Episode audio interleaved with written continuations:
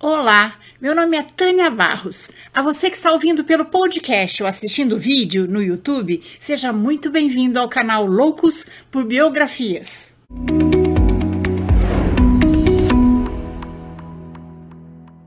Hoje vamos dar continuidade à terceira e última parte da biografia de Elza Soares. Essa biografia foi baseada no livro Zé, escrito por Zeca Camargo sobre a vida de Elza Soares. Agora, se você ainda não assistiu a primeira e segunda parte dessa história, sugiro que assista primeiro para entender melhor. Agora vamos lá, senta que lá vem história. Depois que Garrincha e Elsa se separaram, ele casou-se novamente com Vanderleia e teve mais uma filha. Em 1983, Garrincha faleceu de cirrose hepática.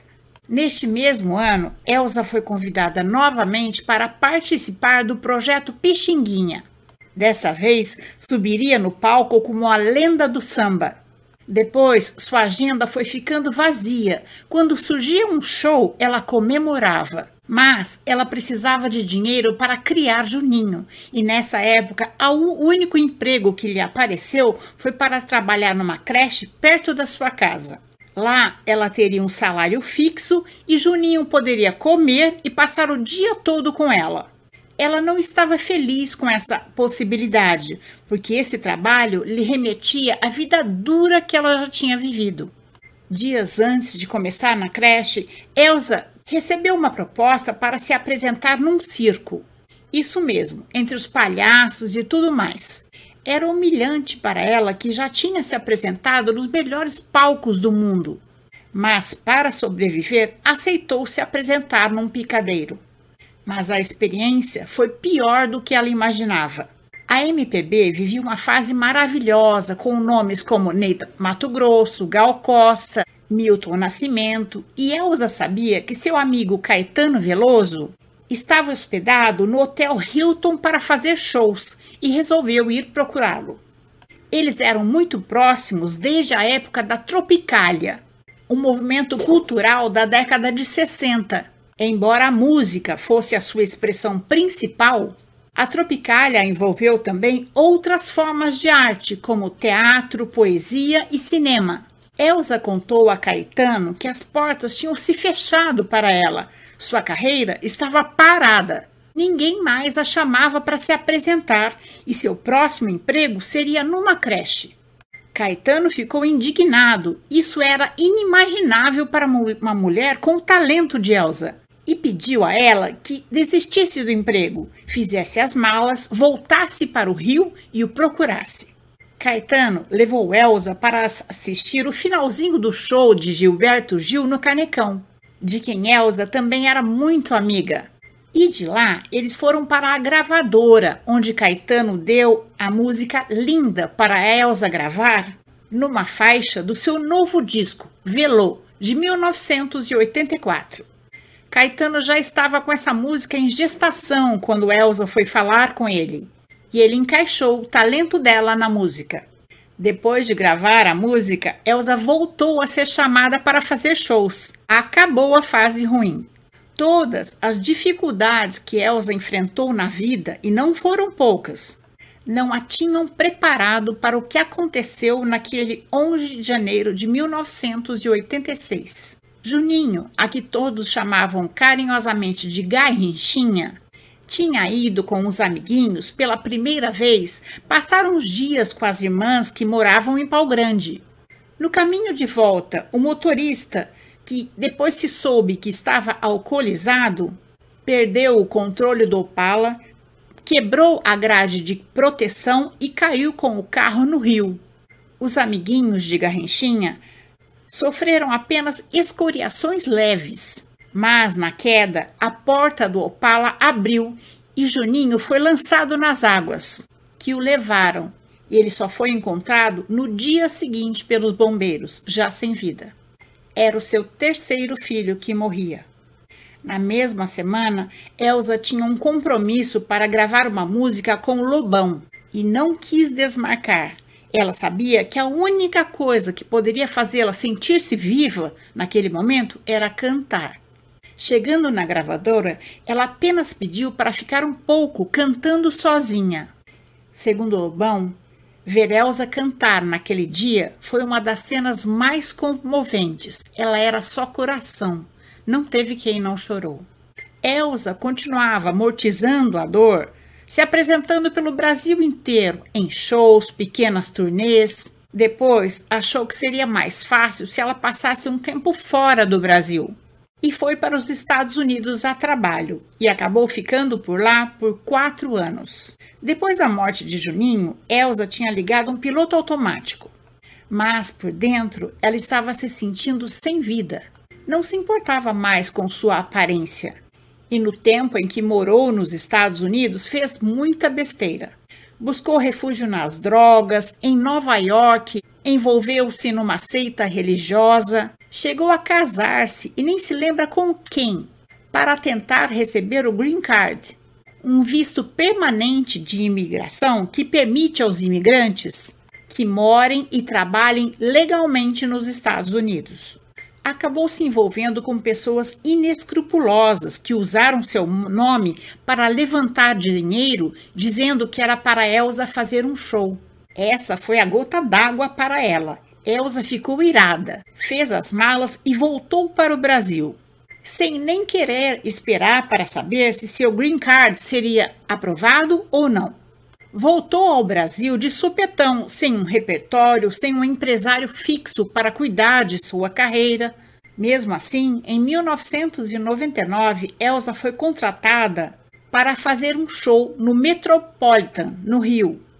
Já fazia uns 15 dias que ela estava com um sentimento ruim e orava aos seus orixás pedindo que protegessem seus filhos, que se tivesse para acontecer algo ruim, que fosse com ela. Quando trouxeram a roupa que ela deveria usar no show do Metropolitan, Elsa ficou ainda mais aflita. Ela não gostava da cor rosa, mas estavam pagando e ela teve que aceitar. Vendo a aflição de Elsa, o seu preparador físico, a quem ela chamava de anjo da guarda, o Miro, resolveu acompanhá-la. Encostada na porta do seu camarim tinha uma maca e ela teve uma sensação ruim de novo, mas seguiu. Quando a cortina do palco do Metropolitan se abriu para Elsa entrar, um canhão de luz veio direto no rosto dela e ela andou sem enxergar nada e acabou caindo de cima do palco, numa altura de mais de dois metros. Só acordou dois dias depois no hospital com muita dor nas costas. Quando seu filho Carlinhos, que sempre a chamava de Conceição, a chamou de mãe e desabou num choro, Elsa sabia que tinha algo errado. Ainda sentindo muitas dores, teve alta do hospital uma semana depois mas usando um colete ortopédico para sustentar a coluna. Ela estava muito preocupada, ela precisava melhorar em um mês, porque teria que estar em Londres no mês seguinte e não queria deixar de ir por nada. Elza Soares e outros artistas brasileiros do calibre de Gilberto Gil, Gal Costa, Caetano Veloso, Chico Buarque foram contratados para fazer um grande show beneficente no prestigiado Robert Albert Hall, em Londres, para marcar na capital inglesa os 500 anos de descobrimento do Brasil, em prol das crianças de rua do Brasil. Elsa não só foi, mas quando foi sua vez de se apresentar, ela pediu que tirassem o colete e, quase morrendo de dor, entrou no palco e soltou sua linda voz. Depois desse show, Chico Buarque fez uma música para ela chamada Dura na Queda. No ano seguinte, 2000, Elsa foi eleita pela rádio BBC de Londres como uma das melhores vozes do milênio. Ela sentia orgulho de ser brasileira. Em todos os lugares que se apresentava, falava do Brasil, que o nosso país era lindo, tinha um povo lindo, sorridente, batalhador, mas sofrido e que ela tinha esperança de ainda viver num Brasil onde as pessoas pudessem ser respeitadas e terem as mesmas oportunidades, independente da cor, nível social, sexo, religião ou partido político. Segundo Elsa, nada está resolvido. A gente enfrenta o racismo todo dia e segue com dignidade. Chega! Sua avó era negra, sua mãe era uma mulher negra, por isso a voz de Elsa era negra. E ela não era e nunca deveria ter sido a carne mais barata do mercado. Elsa pediu a seu Jorge para gravar a música A Carne, composta por seu Jorge, Marcelo Iuca e Ulisses Capelletti. Mas ela queria gravar do jeito dela e seu Jorge deu sua bênção, dizendo que eles se sentiriam honrados. Elsa queria cantar em alto e bom som para que todos ouvissem que a carne mais barata do mercado era a carne negra. Chega de racismo, discriminação, preconceito. Temos que evoluir não só na tecnologia, mas como seres humanos também. Depois de 50 anos de carreira, Elsa queria explorar outros ritmos. E a virada veio em 2002, com seu álbum Do Cox até o Pescoço, que lhe garantiu uma indicação ao Grammy. O lançamento impulsionou uma bem-sucedida turnê pelo mundo. Elsa foi diagnosticada com diverticulite e teve que ser operada às pressas. Como a operação tinha ocorrido bem, ela pediu para se recuperar em sua casa. Mas, achando que já estava ótima, ela levantou da cama e foi tomar banho sozinha. No banho, sentiu uma coisa estranha e, quando olhou para baixo, viu que todos os seus pontos tinham se aberto. E gritou para Miro, seu anjo da guarda. Miro, quando viu, ficou apavorado e ligou para o médico, que pediu que ele jogasse gelo na barriga de Elsa e cobrisse com uma toalha, molhada, até a ambulância chegar. Elsa teve que ser entubada e foram 12 horas de cirurgia até que os médicos conseguissem colocar tudo para dentro. Por conta da cirurgia, Elsa teve que ficar usando uma bolsa coletora do intestino. Ela nem conseguia olhar. Todos os dias vinha um enfermeiro trocar o saquinho. Só em 2007, Elsa pôde se submeter a uma cirurgia para reconstruir seu trato intestinal e ficou livre da bolsa coletora. Naquele ano, Elsa tinha sido convidada para cantar o hino nacional dos Jogos Pan-Americanos sediado no Rio de Janeiro. No estádio do Maracanã lotado, Elsa cantou a capela, sem nenhum acompanhamento musical, e foi aplaudida de pé. Atuou várias vezes como puxadora de samba enredo, passando pelo Salgueiro, Mocidade, e foi enredo da Unidos do Cabo Sul em 2012. Em 2015, Elza estava vivendo um momento importante da sua carreira que exigia muito dela. Ela estava fazendo A Mulher do Fim do Mundo. A Mulher do Fim do Mundo foi um dos melhores trabalhos da carreira de Elsa e muitos consideram um dos melhores discos da história da música popular brasileira, resultado da gênese daquele trabalho incomum de Juliano e Pedro, que Elsa encontrou no frescor da nova geração de músicos da cena paulistana. Quando seu filho Gilson, de 59 anos, adoeceu, foi um vai e vem de internações que ela até perdeu as contas. Até que no dia 26 de julho de 2005, sua neta mais velha, Vanessa, e Virna, filha de Gilson, entraram em seu apartamento e na mesma hora ela soube: Gilson tinha falecido. Era o quarto dos seus oito filhos que falecia. Em uma entrevista, Elsa disse: A única coisa do meu passado que ainda me machuca é a perda dos meus quatro filhos. O resto tiro de letra, mas a perda de um filho é uma ferida que não cicatriza fica aberta para sempre. A ousadia de dizer o que pensa sempre lhe custou muito.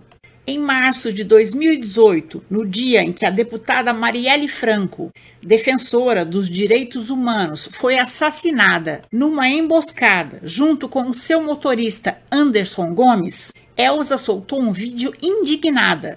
Pedi para que a deixassem em paz. No mesmo dia, recebeu uma mensagem dizendo que se ela não parasse, a próxima seria ela. Era mais um cala-boca covarde, igual a tantos que ela enfrentou vida afora. O que os covardes que mataram Marielle, ou mandaram matar, no caso, não se deram conta é que não é a morte que coloca um ponto final na vida de uma pessoa, se ela deixou boas sementes. Marielle se multiplicou em outras mulheres e seu posicionamento continua vivo. Depois de Mané Garrincha, Elsa teve outros relacionamentos, mas nunca mais amou ninguém. Ela se sentia livre para viver sua libido, mesmo sabendo que isso era só desejo, não amor, e não ia durar. Seus dois últimos relacionamentos foram com dois homens bem mais jovens do que ela. Com o último, Bruno, ela acabou até se casando, mas não foi uma boa decisão. Ele se tornou seu empresário e marcava um show atrás do outro. Apesar disso, era pouco o dinheiro que entrava. Mesmo casada, Elsa se sentia extremamente sozinha. Tinha dia que ela chegava em casa extremamente cansada depois de um show e encontrava um bando de gente na sala que ela não sabia nem quem eram. Era Bruno que estava dando festas. E Elsa acabava indo direto para o seu quarto com raiva de ter se deixado cair nessa situação e um dia resolveu colocar a casa em ordem. Chamou Bruno com um sorriso que ele não devolveu e disse: Do meu maquiador ao meu biógrafo, passando lógico pelos meus queridos músicos Juliano e Pedro, quem quer chegar e se manter perto de mim tem que me respeitar e ganhar o meu respeito. Eu não estou me sentindo nem respeitada nem amada por você. Por isso, o nosso casamento acaba aqui. Eu quero continuar a minha vida sozinha. Bruno continuou responsável por mais alguns shows, mas logo que possível, Elsa o desligou da sua vida profissional também. Após a queda no show, Elsa passou a se locomover com muita dificuldade e com muitas dores. Em 2014, teve que operar a coluna e passou a se apresentar sentada. Ela não tinha medo de morrer, mas amava a vida e dizia: Me deixem cantar. Seu último show foi em dezembro de 2021, na cidade de Belém. Até dois dias antes de falecer, Elsa continuava trabalhando na gravação de um DVD no Teatro Municipal de São Paulo. Mais de 100 pessoas testadas para a Covid, entre elas um público de 50 pessoas, assistiram à gravação. Elza Soares faleceu no dia 20 de janeiro de 2022, no Rio de Janeiro, por coincidência, no mesmo dia e ano que Garrincha faleceu em 1983. Elza dizia: Esse mundo é um paraíso. Se bobear, a gente estraga. Tem que saber entrar, aproveitar e sair quando for a hora. Tem que viver com alegria os momentos que der passar a vida com gentileza, cumprimentar todo mundo, abraçar os entes queridos enquanto pode. Não vale a pena perder tempo para juntar coisas que você não vai levar, porque você vai sofrer para largar tudo para trás. O que eu quero deixar neste mundo não são coisas, mas o melhor de mim mesma. Minha essência, meu sorriso, meu carinho e minha voz. Como eu disse anteriormente, não é a morte que coloca o ponto final na história de uma pessoa, se ela plantou boas sementes. Elsa Soares teve uma vida sofrida, mas enfrentou as dificuldades, cantou e encantou o mundo e continuará encantando.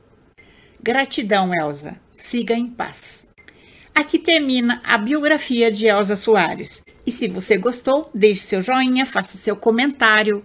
E se puder, apoie o canal no Catarse. Esse apoio me ajuda e me incentiva a continuar com esse projeto. Por isso, eu quero agradecer aos meus fiéis apoiadores do Catarse. Encontro vocês na próxima biografia do canal. Até mais, pessoal!